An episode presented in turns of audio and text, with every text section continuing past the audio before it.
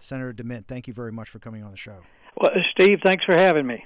Senator, you saw today the Blitzkrieg on the uh, on the morning shows, and before I get to what Heritage is is up to in this analysis, what was your takeaway from the whole you know immigration gang of eight uh, process has been presented to us?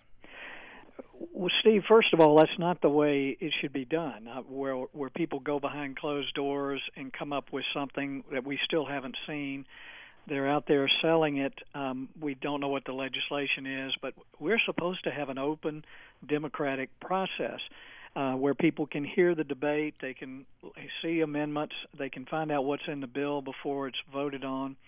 So it's very frustrating. Obviously, this isn't the first time it, it's happened uh, on the fiscal cliff and all these other things. They do the backroom deals, but I, I'm frankly tired of it. It's one of the reasons I left the Senate to try to change things from the outside in. But um, uh, I, I don't blame. I know some of these folks who are involved are honestly trying to solve a problem.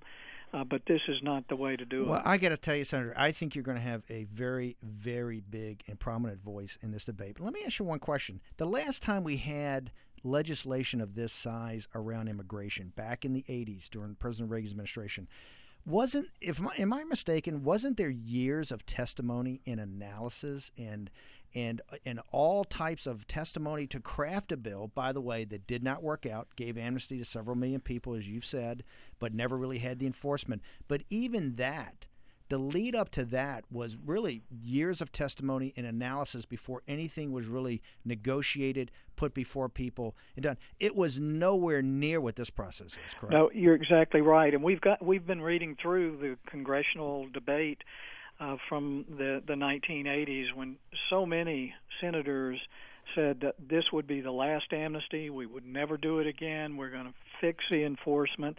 So Americans have every right to suspect that no matter what they put in the legislation, that the likelihood of them actually following through uh, is slim to none. Um, and if you start with the amnesty, if you start with creating citizens and then hope you get the rest, uh, I'm afraid Americans are going to be disappointed again. And what we've been talking about, this is there's nothing free about amnesty.